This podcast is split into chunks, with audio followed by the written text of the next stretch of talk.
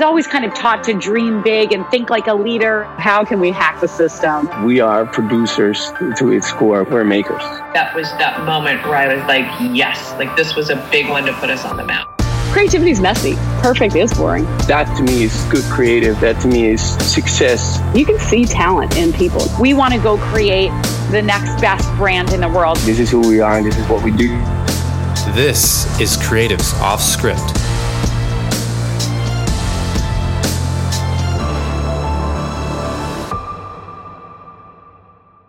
Joel Kaplan is the executive creative director and partner at MH. With over 20 years in the ad industry, he's helped launch iconic brands like Halo, directed films for Hulu, and taken home trophies like the Cannes Titanium Lion, One Show Best in Show, and the Grand Clio. Welcome to our show, Joel.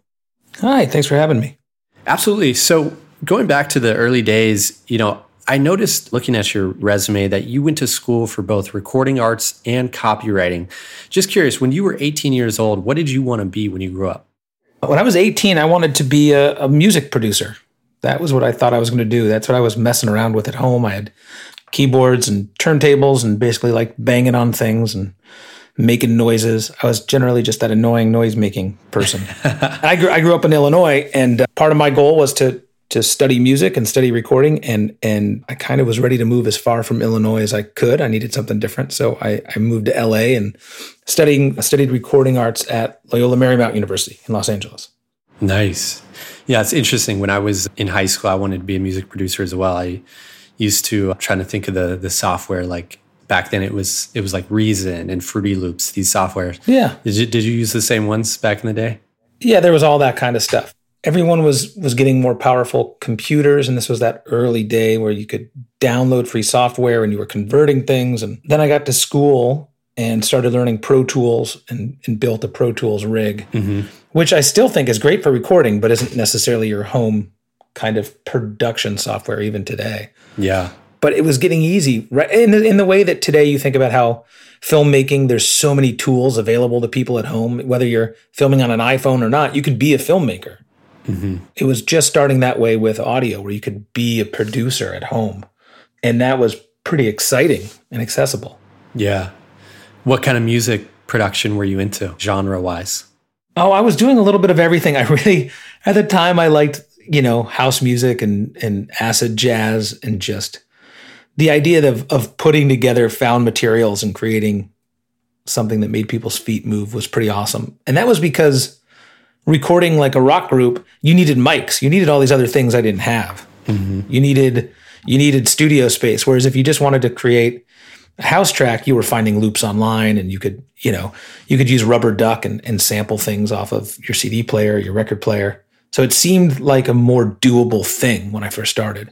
And then when I got into recording and had studio access, we started recording musicians, real musicians. And then you didn't just need mics, you needed people who really knew how to play well, which was a whole other thing.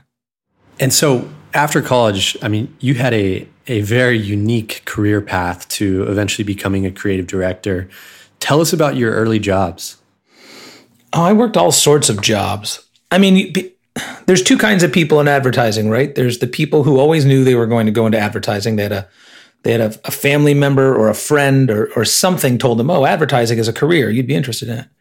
There's that kind of person. The other kind of person is someone who just bounced around and made weird shit until eventually they woke up one day and they were in advertising. I'm more the latter, right? I just, I didn't know what I was going to do. I just know I wanted to make things. I was making recordings or I was working as an, as an after school kind of program teacher in the LA Unified School District where I would teach poetry classes to to like fifth through seventh graders. I worked in restaurants. I was a cook. I was in hmm. construction. I did all these different things that, in hindsight, all were were building something or making something. They all led to some result. I bounced around for a long time and then found myself as a receptionist at an ad agency down in Los Angeles, and that's where it all kind of clicked. That's the first time I actually saw advertising from the inside and saw what agencies were and what creatives did and I was able to point and go, "Oh, y'all are doing what I've been trying to find. I didn't know that was a job. Like I didn't I didn't really know. Mm-hmm. Now I see what it is."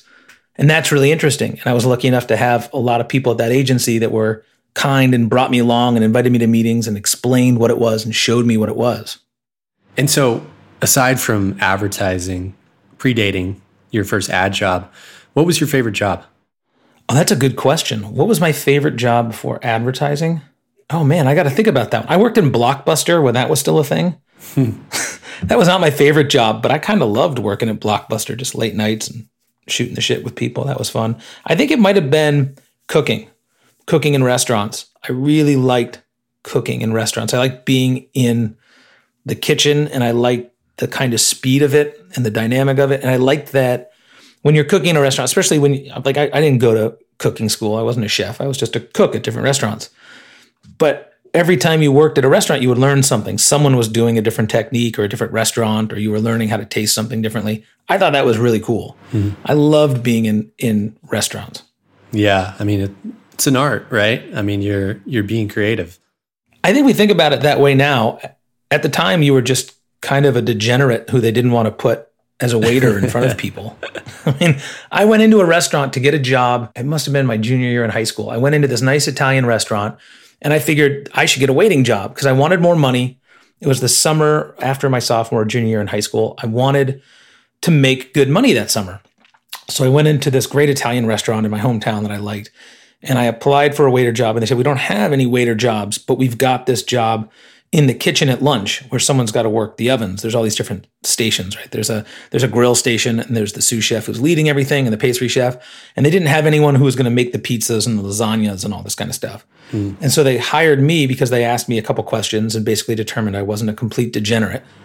um, and they they let me work the ovens, and I just learned so much that summer. And the kitchen is I mean, I want to say brotherhood, but it's not just a brotherhood. It's kind of a brotherhood, sisterhood. It's just this, it's this crew. You're on a crew. You're a part of the crew. And I loved being a part of the crew. I loved that when everyone was fighting, you were still on the same team. And when food was going out, everyone was celebrating. And when things got hard, you were all in the trenches. But it was just, you were really a part of something. Yeah. And that was cool. That was a really fun vibe. Even when things got crazy and, you know, you were in over your head, it was just a fun vibe. Yeah. Sounds a little like advertising, no? it does. I, you know, I, I don't know if everyone has this, but when I look back on my old jobs, there's a lot of stuff in each one of those that has gone into helping me understand or deal with situations in advertising, whether it's the pressure or being on the crew, or I mean, even in recording, the, the act of having to bring together all these great musicians that maybe don't always play together, and you're trying to get them to make something together, and you're sitting in the room going, Hey, give me a little bit more of this, or Hey, that's awesome. Everyone follow that person. That's kind of a creative director job. I didn't know it at the time. Yeah. You know, it all just seemed kind of different and discreet at the time. But now you look back and go, oh, I learned that there. I learned that there. Even working in a kitchen as a low level cook in a kitchen, you are you are learning a lot and getting yelled at by people that know way more than you do. That kind of preps you from those for those those early jobs in advertising where you've got to move fast and there's someone who's trying to get you to do it right and you've got to just listen a little bit. Well, I can relate. You know, I always tell people my favorite real job, quote unquote, you know, aside from the companies that I've founded in terms of being an employee was uh, at a pizza restaurant when I was back home from college one summer. And it was, I think everybody that worked there was one of my friends that was back home from college. And uh, those were, that was a fun job. So I, I can relate to uh, making pizzas and being in the kitchen. Where'd you grow up? Where was the pizza restaurant? Colorado Springs, Colorado is where that was. Yeah. So, gotcha. Mid- middle America. Oh, I, I, mean, I'm from Illinois. We would call Colorado pretty far west. yeah. I like to think of Colorado as like honorary Midwest, but I don't know how the Illinois people would feel about that. so, in those jobs, I'm curious, you know, aside from, you know, what you had already mentioned about preparing you for your career, but in terms of the way that you think about creative and the way that you think about campaigns, how did those experiences early in your career inform the way that you approach creative? I think everyone who who is a creative is a collection of the different influences, experiences, things you've learned, right? You grow up in southern Miami and work at galleries. You're going to bring a certain mentality to your creative. You grow up in Portland, you're really into Nike gear, and you grow up watching Japanimation, you're going to have this whole other take on creative. So I think for all of us, the jobs you work, the places you live, the films you watch, those create what you think of as your approach to creativity. Having been in music production, having been very into hip hop and acid jazz and house music, having loved to go to like art museums and stuff like that, all of that stuff led into me becoming the kind of writer that I am. Like I taught after school poetry classes. I'm not a great poet. I just would teach fifth graders how this song actually is the same kind of structure as this classical poem. And they would go, oh my gosh, those things relate. I didn't know they related. That's the kind of creative I think I've grown into. Someone who's trying to connect two things that are kind of disparate, that people don't always mm. relate to one another, and and tried to make those into something new and whole. Mm. You know, I think designers you can see early on in a designer's career, you can see their influences much clearer you get into writing, you don't see those influences as clearly until a little bit later on when you're really kind of designing worlds and building worlds in your writing and in your scripting and stuff like that a little more. You could tell who watched a lot of Wes Anderson. you know, right. You know what I mean? Yeah. I, I watched a lot of 16 Candles and Ferris Bueller's and that kind of stuff. So I've got a, a different take on it from someone who was watching all Coppola or all Tarantino. Yeah. Would you say your perspective is a little more Americana, you know, like a little more in touch with the the everyday American? I think so. I think I I tend to do more human every person kind of things more than some people are like, oh, I do I do crazy big comedy, over the top comedy. My stuff tends to be more human. I think it goes back to growing up in the Midwest. This idea of, hey, let's just be honest with what people really go through I really like the idea of honesty in, in, in, the humor that we do. Like we talk a lot in the agency about weirdness. What is the weirdness of a situation? Or, you know, other places will say, what's the tension of the situation or what's the, what's the provocative thought? But what we're all really saying is, what's the aspect of humanity that we all know is true, but we never talk about? You know, you, you look at like Christmas advertising, right? Everyone tries to act like Christmas is the special time and there's lights everywhere and there's trees everywhere and families come together and they love each other and it's great. Whereas the reality of Christmas is your grandmother is sitting there at noon drinking a gin and tonic out of a juice glass, right? We're all trying really hard not to talk about how our sister lost her fourth job because it's just going to make grandma mad. But we all know she lost her fourth job, but we're all trying to live up to this expectation of Norman Rockwell well, when you're just honest with your work, you talk about how your sister lost her job, not because it's depressing, but because that's what families really do around the holidays. You ev- you eventually collapse into a topic that no one wanted to talk about, and that's what makes you a family. That you're gonna go ahead and talk about it. Mm, mm. I don't know. Maybe that's because I'm Jewish as well. Jews tend to just put things out in the open and then battle them out. We don't kind of keep things. it's not a waspy thing. We don't keep things bottled up and pretend it doesn't happen. It all spills out. Yeah, right. And so you mentioned you kind of by chance landed this job as a receptionist and found out about this whole world of advertising and sounds like a really, you know, supportive environment where people were willing to help you learn. But how did you make that jump from receptionist to copywriter? I'm sure a lot of people go to school to be a copywriter and just curious like how did that happen? I had been writing. I had been writing screenplays. I lived in LA my roommate was a, a, a screenwriting major when I was in college. So we had written screenplays. We had written, I'll, I'll, go ahead and call them like Ferris Bueller knockoffs, like the kid who no one expects anything from, who ends up making it work, gets into college, becomes a hero, blah, blah, blah. We had been writing scripts and we had been writing short stories and poetry and all these other random things. So when I ended up as a receptionist at this agency and I started seeing what the people did, I kind of segmented it in my head. And in fact, the agency was segmented this way at the time into two groups, which was art direction and writing. I am not an art director. I just am not. I describe things visually, I describe things like an art director, but I'm not good with those tools.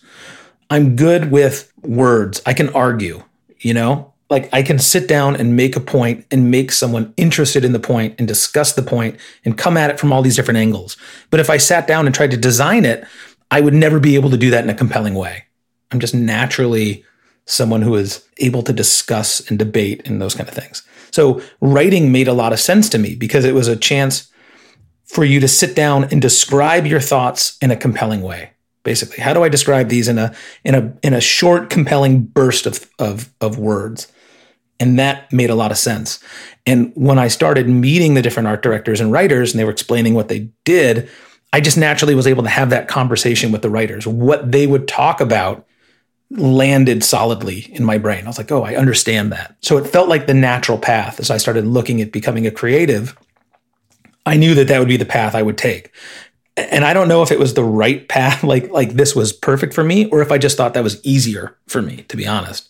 I was like, if I'm going to get into this, I've already gone to undergrad. I need to figure out how to get this career in line. That's the path I can see choosing because I, I understand it the most right off the bat. So so the creatives kind of walked me through it. I took every creative in the agency out to lunch. I asked every one of them, and this took months. Like I asked every one of them, how did you get where you are? How do you do what you do? Because I want to do that. And they explained it to me. And almost all of them had gone back to ad school and had put their jobs or whatever it is on the side for a little bit and focused on their book. And I didn't want to do that. I didn't want to go back to school. I had finished college. I had plenty of debt the idea of going back to a, like like a college program was not something I wanted to do. But after I talked to all of these creatives and realized that was the path that they had done that got them to the place they were at the fastest, I kind of resolved to go back to school. So I applied to ad schools, got in at, at I mean, if anyone's applied to ad schools, you realize it's not the hardest thing to get in. But I got in in San Francisco at Miami Ad School, San Francisco. And the reason I was interested in that is I always wanted to live in San Francisco. I was in LA. I had never lived in San Francisco. It seemed like an awesome city. This was, you know, right after the dot com boom and pretty much right after the dot com bust as well. And it just seemed like a city that was awesome. So I got in, I moved moved up to San Francisco and and got official with studying again. How was it back then, by the way? I lived in San Francisco recently for about five months and have my own opinions. But I mean, I feel like at the turn of the century there, the early 2000s, like San Francisco really was this like incredibly cool place to be. San Francisco was what I always thought cities were supposed to be. I grew up south of Chicago. So my version of a city, of a big city was Chicago, which was gritty, everyone taking public transportation, mm-hmm. great restaurants, darkness to it. Like in my head, cities had a darkness. New York in my head had a darkness that balanced out the big glitzy lights. Mm-hmm. Chicago had a darkness. I moved to San Francisco and it felt the darkness didn't feel urban like a, like a New York alleyway. It wasn't that kind of darkness. The darkness was the weather. Mm-hmm.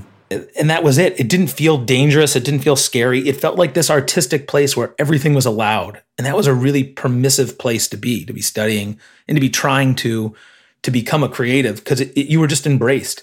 The city embraced you. You could be poor at the time, which I was very, very poor, mm-hmm. and find a scene you could find open galleries that were serving wine on Thursdays or beers, or you could find $2 beer nights in these little dive bars. And for an expensive city, it felt like you had found these little gems. And when you went to the open galleries with the free wine, or when you went to the $2 beer nights, you found yourself with all the other people like you, artistic people that were trying to make a go of it and hadn't yet. And that was a hell of a community. I mean, that was, you felt like you were part of something. You weren't a loner. Mm-hmm. And that's a good scene. And even the tech people at the time, it wasn't like heavily financed big upside tech. It was people that had been involved in tech and, and it had collapsed on them in 2000, 2001. And they were all trying to regroup. They were all licking their wounds, but they still wanted to make something. So that community was everywhere. That vibe of potential was everywhere. We know it can happen. It's happened before. It's going to happen again. We're all working towards something. Yeah really random movie reference here, but 40 Days and 40 Nights is like one of those movies from I think it was the 90s or early 2000s that was set in San Francisco. And I just remember watching that and thinking like they made San Francisco look so cool in that movie. Like everybody worked at some creative company and you know the city was full of young professionals and like my version of San Francisco living there was not quite like that. And so I'm always just curious of what San Francisco was like 20 years ago. So which is why I ask. It was awesome. I fell in love with it. The the problem with San Francisco is so many people have come and fallen in love with it and then tried to hold it too close to their hearts that they've strangled it a bit. And they've made it mm. Yeah. Yeah, it it's definitely been held too tightly, you know, and and and strangled and it needs to be loosened up again and just allowed allowed to become something different. It doesn't always have to be the same thing. Yeah.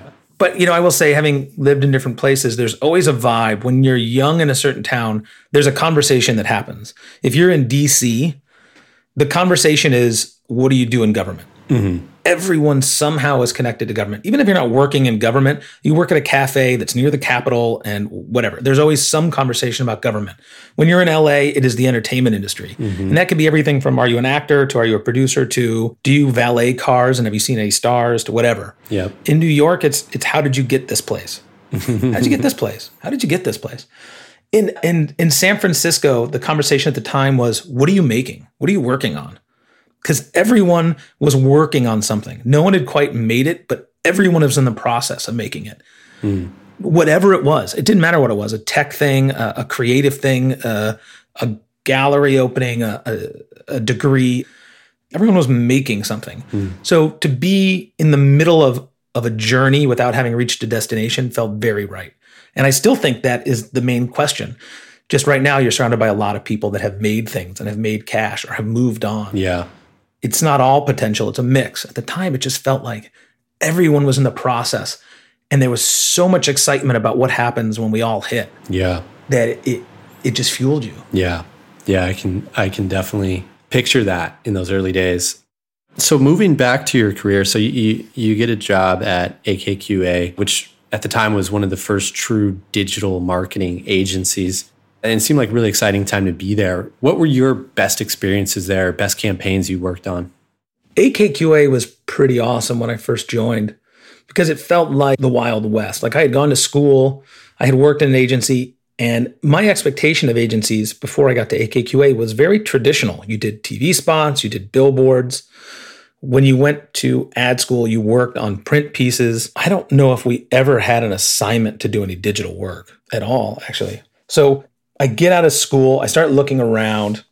I start temping at a creative temp agency, and they and they they place me at AKQA on an early Sprite assignment. And my first thought was, I got to get out of here fast because this isn't advertising. This is digital work, and I want to be doing TV spots. And I had this preconceived notion in my head. I had this prejudice about what advertising was. And I start working at AKQA, and it was like baptism by fire. Like I learned right away that what I had in my head as advertising was just this small little wedge of what goes out into the world. Like I, I had in my head that when you are an advertising maker, you make a specific thing, mm-hmm. a traditional thing. I didn't call it traditional at the time, I just called it advertising. And what I learned really quickly by working at AKQA with some of these really smart people and really smart clients was wait a minute, what if advertising didn't have a boundary to what you make? You know, what if what you're putting out doesn't have to look or sound like other bits of advertising? It doesn't just have to fit on a TV screen or on a billboard. And that landed with a huge weight in my mind. Like that just hit. That made a lot of sense very quickly. And so I, I transformed from someone who didn't want to be stuck in digital advertising hmm. within two months to someone who wanted this job more than anything. I was like, I am going, I'm a temp, I'm a I'm a freelancer, I'm a low level writer working on on this Sprite assignment. To by month three, I'm like, I am going to get this job. By month three, I was assigned to write a script for LeBron in his rookie year for this project where, I mean, LeBron was going to do this digital project where we had created this mixer that anyone can use to create and mix a song for LeBron that would be his Sprite theme song. And the whole thing was going to be done online and then the song would be voted on on MySpace. I mean, it's really weird. But at the time, I'm like, I had been a music producer. I'm like, I get to use that. I get to bring in this idea of making music and then work with LeBron, like one of the most talked about young talents in the NBA in, in history. And we're making a video for him. And by the time this project was done, I was like, wait a minute. I thought advertising was was videos or billboards. And I just touched every single aspect of of media with one project. And I couldn't have done that anywhere else. I, I wouldn't have been allowed to do that at a traditional agency Yeah. so then I, that from that moment on, I was like, this is awesome. I want to learn this kind of thing where there's no limits. It doesn't only have to go in one place. It doesn't have to look like one thing. And it was the Wild West because clients didn't really know that. They were coming in going, what do we do? The brief didn't come in and saying, I, I want you to be this, or I want you to go into this area. The brief would come in and it was just like someone shrugging, going, I don't know. Digital? and you got to define that and go back to them with these crazy ideas. And they would loved it because they no one thought that way. So AKQA was like boot camp and possibility. Yeah. And that was awesome. From for all the people that were there were really good people, smart people, all of them gone on to do great things. And it just was the right point in time at the right place. Like I feel very lucky to have ended up there when I did. And it's crazy because it kind of feels like history's repeating itself and we're in the Wild West all of a sudden all over again, right? You know, if you look at Web3 and everything that's happening now, it's like the opportunities have expanded even more. Well, yeah. I mean, what's crazy now is you kind of realize there's always a Wild West, right? And the mm. question is, what's your relationship to it? Digital was the Wild West in the mid 2000s. Then experiential, branded entertainment, all that kind of stuff became the Wild West. Then social became the Wild West. Now it's Web3 slash immersive environment slash NFT is the Wild West. Mm-hmm. And every time you go into a new era of thinking, okay, where are we going next? 90% of the areas that you're thinking about and of the things you're playing with are going to die off. They're going to fall away. They're not going to be relevant. But 10% of those things are just going to explode. Yeah. You know, are NFTs going to be relevant going forward? Yeah, not in the way we're talking about them today. Not in this like digital art piece that you're owning and you know buying on on weird parts of the web and then turning around and flipping and all that kind of crap. No, but the idea of blockchain supporting how you act or the environments that you're playing in will look more and more like the sandbox or Roblox or whatever that happens to be. Yeah, it's all going to evolve. It's going to change. It's going to be different than we expect. But 10% of that is going to dominate the next 10 years of interaction. In the same way that when Facebook first came out or, or MySpace or Friendster, you could easily discredit it. Yeah. But man, what a behemoth some of those places became, the power that they wielded, the amount of time we spent. That's that's crazy. There's always a wild west. You, the hard part is figuring out what 10% are going to survive. What 10% of that space is going to end up legitimizing. Producers, are you sick of messy projects, outdated calendars, hundreds of email chains, and lost files? Have you dreamed of one tool that can bring your entire production workflow together in one place? Assemble is the project management platform designed by producers for producers, featuring calendars, task lists, call sheets, asset management, and more. Assemble helps industry leading production companies, agencies, and brands streamline their content production workflow. Try Assemble today using the code OFFSCRIPT, that's one word, to get your first month free. Learn more at assemble.tv. You are listening to the Creatives Off Script podcast.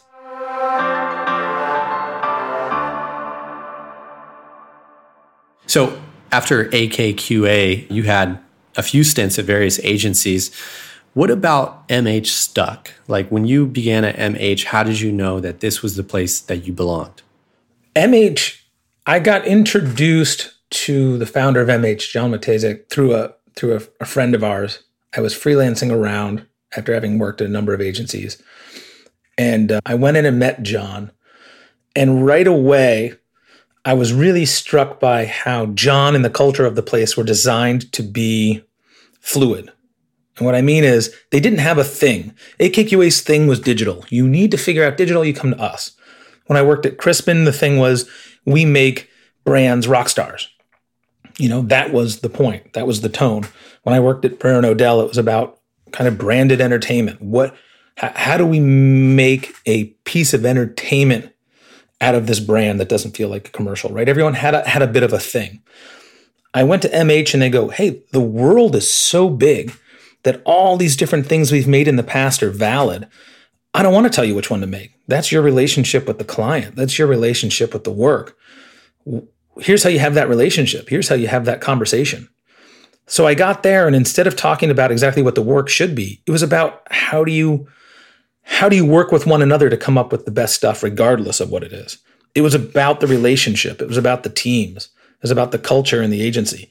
And I loved that because I had been in so many places where we had this, this goal, this North Star of what the work should be.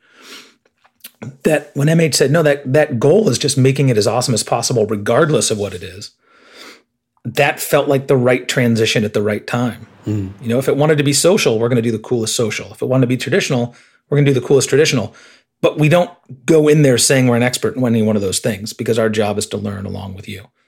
And you've overseen some amazing campaigns there. You know, one of them I saw was creating 3,000 pieces of content per year for Netflix. Can you tell me more about that and like what you were creating in that campaign?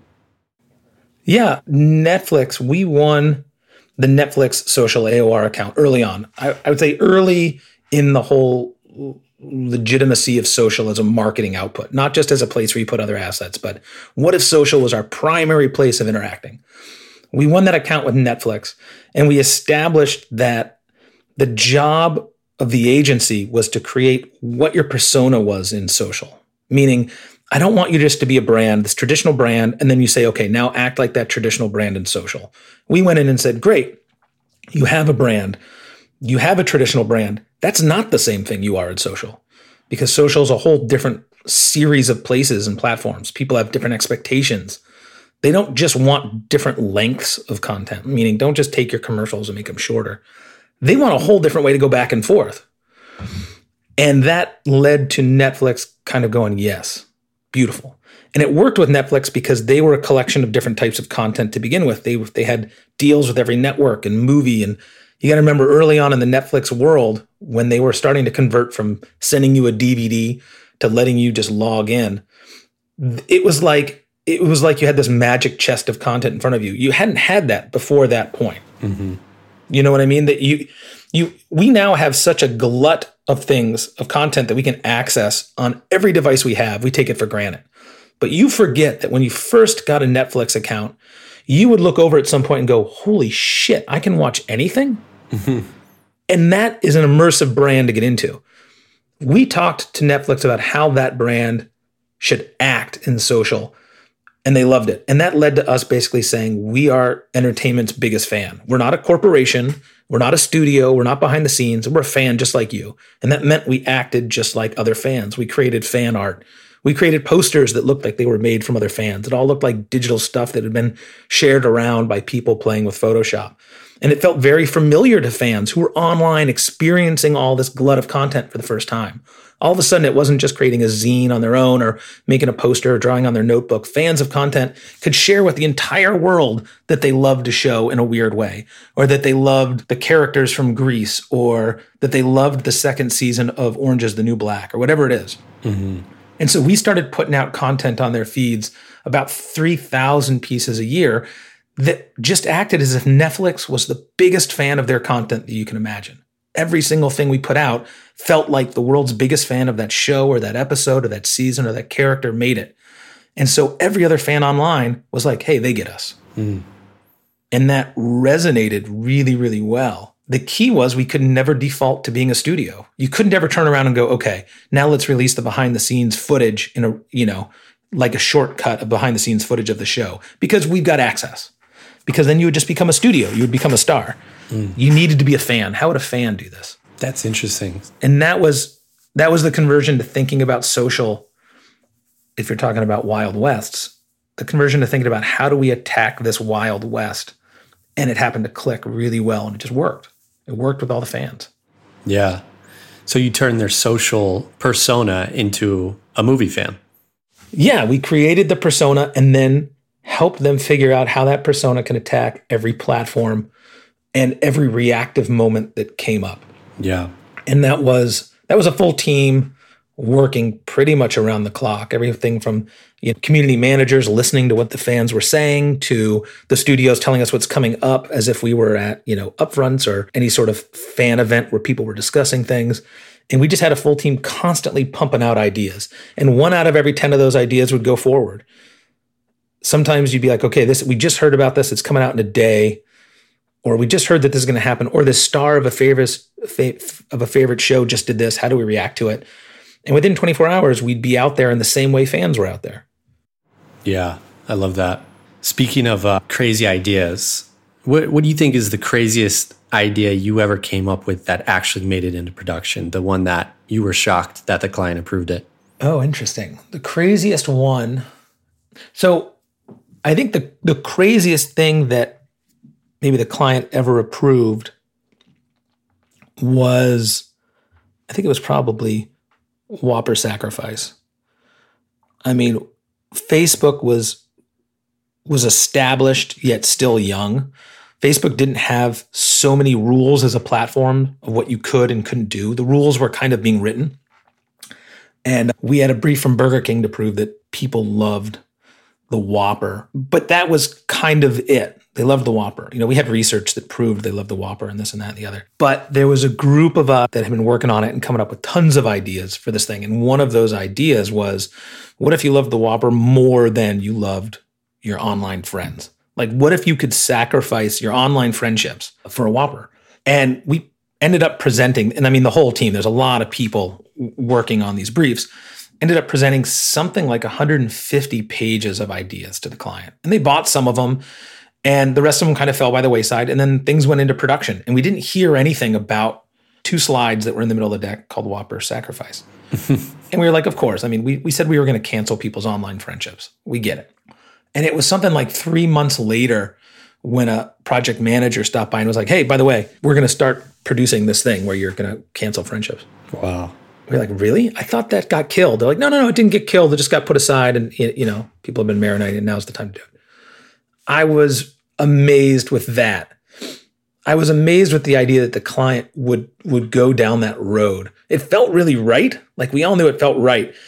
But you're used to having a lot of clients say no to things because of fear.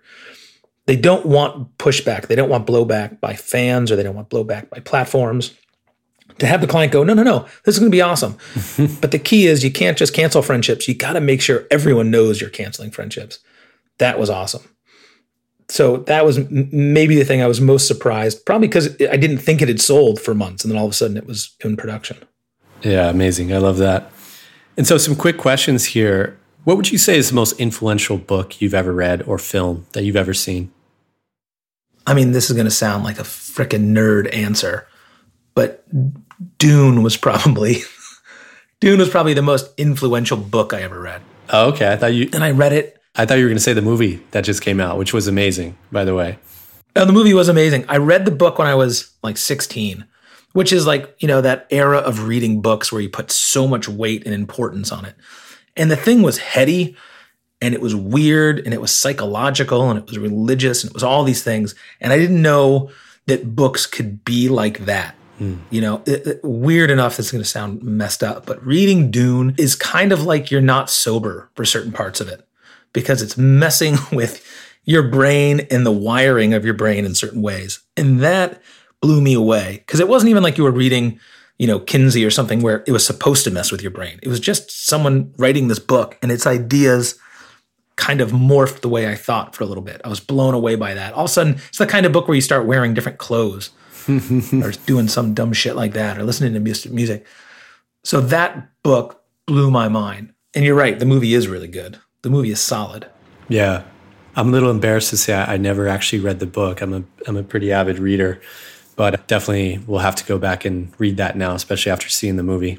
I was, you know, I was just traveling this week with um, with our team to a, to a client back east, and I went downstairs to breakfast, and my creative director is sitting down there, and he's reading a book, and I'm like, "Oh, what are you reading?" And he holds it up, and it was Dune, and he said, "I know, I've never read it, and I just I want to watch the movie, but I got to read it first. Yeah, I was like, "Yes!" I was applauding him. That's awesome. I love that book. But I think it's one of those books where you either nerd out and it transforms your life or you want nothing to do with it. Like some people feel that way about Rush, the band Rush. Mm-hmm. They either think it's the stupidest, most overproduced, overwrought thing, or it's the most genius, intricate thing they've ever been a part of. Yeah. So, beyond that, moving on, what's something that you're really passionate about? The outdoors.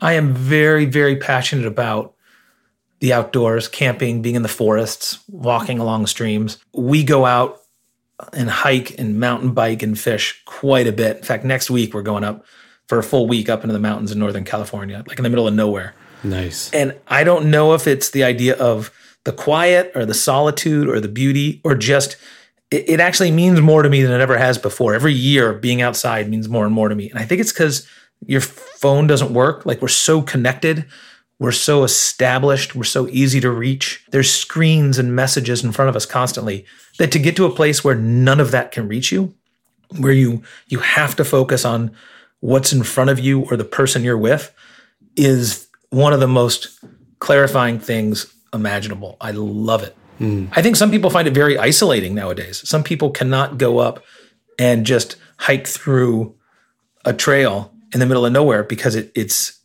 the isolation is intimidating for them. I find it just absolutely like freedom, just not having anyone else around but the, but the person you are with, not having any connection. It, it forces you to focus in a way that you don't get much anymore. All right, I'm going to throw a tough one at you here. But if you could put any one message on a billboard that everyone would see, what would it be? I think if I could put any one message on a billboard, it would be be good to people you know, you hear all these times now, you do you, you take care of you. Self, you got to take care of yourself. You know, you you got to strip other people out of your life if they're toxic. All that stuff is good. Those are all good messages. But I think it's made us selfish. I like the message of be good to people. Hmm. Not because you're supposed to be good to people that are assholes. Yeah. That's not what I'm saying. I'm just saying if you're feeling good, send that out if you're not feeling good, ask for something from other people so you can feel good. But you, but it's about the back and forth. It's about being a part of something with other people. I think if you only focus on yourself, you can get really myopic and selfish. And I think that leads to splintered groups. I think it leads to people not not having bigger conversations, not knowing how to compromise. Be good to one another. Be good to people. I like that. And last one here, looking back on your career, what advice would you give to a 20-year-old you? just be a sponge. I give that advice to a lot of young people, and that is be a sponge, take it all in. You know, right now, when you're young, it's about learning and soaking it up and being a part of as much as you possibly can. You can pull from all those experiences later. You can decide which paths are the right paths and which places are the most efficient and which ones are worth the extra effort later. Right now, just take it in, take in absolutely everything you can. See it and do it and hear it and feel it. And it doesn't matter right now what's right and wrong. It's about building that base of knowledge of how you can feel so many different ways or how you can make other people feel so many different ways.